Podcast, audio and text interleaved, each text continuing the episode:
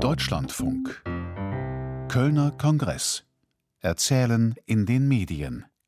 Ja, herzlichen Dank, liebe Kolleginnen und Kollegen. Ich gucke mal, wie viel sind dabei. Jetzt im Augenblick 137. Das ist doch wirklich eine tolle Reichweite, wie man so schön sagt.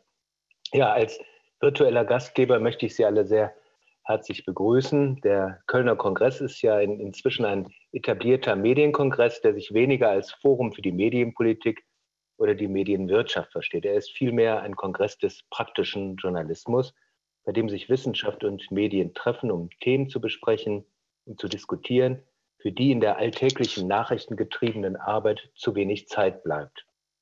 Themen, die aber für die Orientierung in der täglichen Arbeit notwendig sind. Wir alle tun uns in diesen Tagen wieder einmal sehr schwer zu begreifen. Hat uns doch die Corona-Pandemie mit ihrer globalen Reichweite, der rätselhaften Entstehungs- und Entwicklungsgeschichte, über lange Zeit mit vielen Opfern und schwierigsten ethischen Fragen häufig an die Grenze unserer Erklärungsmöglichkeiten gebracht.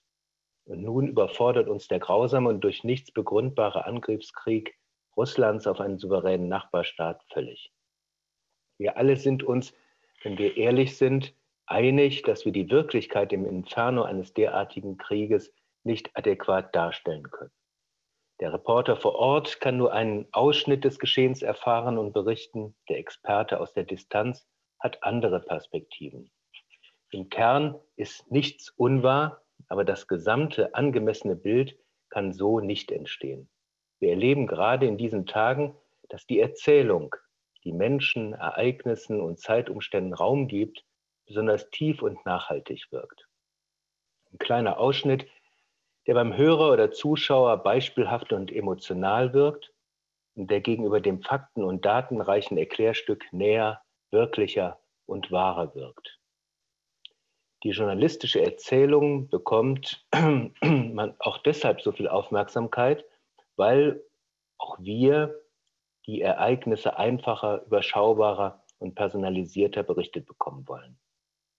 Nehmen Sie es mir also bitte nicht übel, wenn ich das gleich in der Begrüßung zu diesem Kongress problematisiere.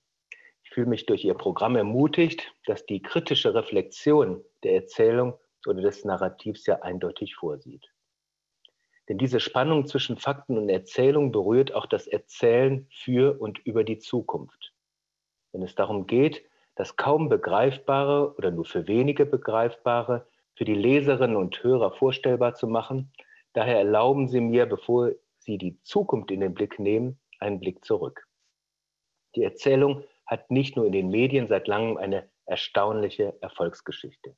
Die Fachleute sprechen von einem Neustart Ende der 70er Jahre. Seitdem ist der Begriff immer populärer geworden, mit kleinen Schwankungen auf und ab. Ob in der Wissenschaft, in der Politik, in der Werbung oder halt bei uns Medien. Die Erzählung, das Narrativ scheint die ideale Lösung für zahlreiche Vermittlungsprobleme. In der Wissenschaft schien sie die geeignete Ablösung von der Theorie- und zahlengesättigten Sozialwissenschaft. In der Politik scheint das attraktive Narrativ eine gute Alternative zur Langeweile und zur Faktenwüste der Parteiprogramme und grauen Politiker. In der Werbung sorgen eingängige Geschichten für einträgliche Reichweiten und bei uns Medien gilt die gut erzählte Geschichte als ein Allheilmittel in der großen Akzeptanzkrise. Nicht Fakten, Fakten, Fakten, vielmehr Leben, Leben, Leben. Was soll die Erzählung alles können und leisten? Menschliches, Dialogisches, Packendes, Emotionales, Faszinierendes, Kraftvolles. Alles ganz anders als der arme, unscheinbare, graue, brave Beitrag über Für und Wider, Daten, Fakten und Abwägungen. Fluch und Segen des Narrativs hat Sieglinde Geisel ihr Feature genannt, das im Mai 2021 bei Deutschlandfunk Kultur zu hören war. In ihrem hörenswerten Beitrag bekommt man eine Ahnung von den Fallstricken dieses Themas. Sie zitiert den bei solchen Themen unvermeidlichen Historiker Harari. Menschen sind geschichtenerzählende Lebewesen. Und Harari erklärt die Kraft der Erzählung so, wenn sie den Menschen die Wahrheit sagen, die ganze Wahrheit und nichts als die Wahrheit, dann wird keiner für sie stimmen. So werden sie nie Präsident oder Präsidentin. Davon könnte Hillary Clinton viele Lieder singen.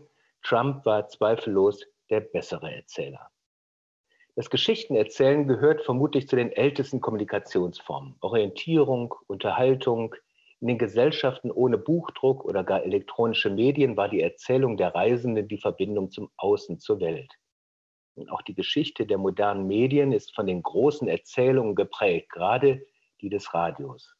Man denke an ein Schlüsselereignis der Radiogeschichte, das Hörspiel Krieg der Welten von Orson Welles 1938 am Vorabend des Großen Weltkriegs. Die Landung von Marsmenschen auf dem Gelände einer Farm an der Ostküste der USA. Mehrfach wurde während des Hörspiels darauf hingewiesen, dass es sich um eine Fiktion, eine erfundene Geschichte handelte. Aber die Dramaturgie, die Form und die Geschichte selbst verdrängten das. Viele Menschen gerieten in Panik. Die Erzählung überwand die Grenzen von Wirklichkeit und Fiktion.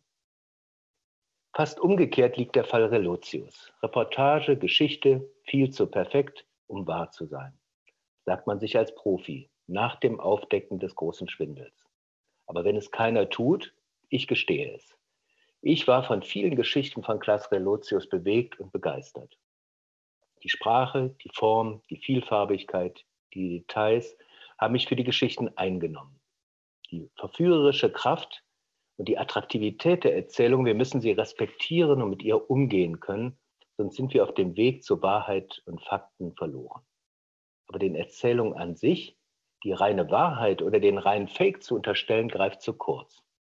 Die Erzählung ist weder an sich falsch, noch an sich das einzig Wahre. Wir dürfen uns beim Umgang mit Erzählung nicht mit dem Blick auf den Plot begnügen, auch nicht, wenn wir auf die Erzählung der Zukunft schauen.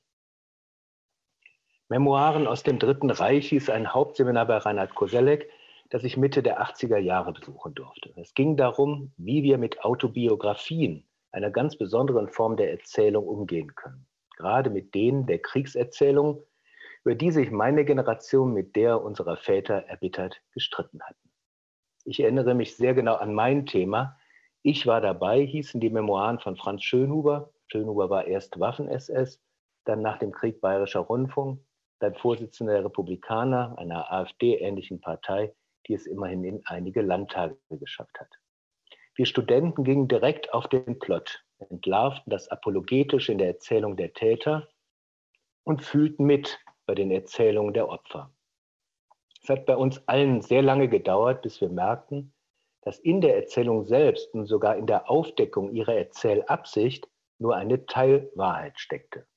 Zum Verständnis von Erzählung gehört auch das Erkennen der Bedingungen des Erzählens.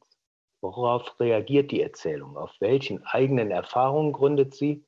Welche Erinnerungen bleiben Menschen in vergleichbaren Situationen präsent? In welcher Zeit und vor welchem Publikum wird erzählt? Welche Sprache wird genutzt? Und welche Zeit tragen die Begriffe mit sich, um nur einige Aspekte zu nennen? Für ihr und unser Thema könnte das heißen, dass es sich lohnen kann, über uns als Erzähler zu reflektieren oder über die konkurrierenden Erzählräume nachzudenken, über die Folgen der personalisierten Angebote, über den Bedeutungswandel des medialen Ichs. Erzähl mir was Neues. Die Erzählung hat eine große Zukunft. Es lohnt sich, ihr umfassend näher zu treten. Vielen Dank.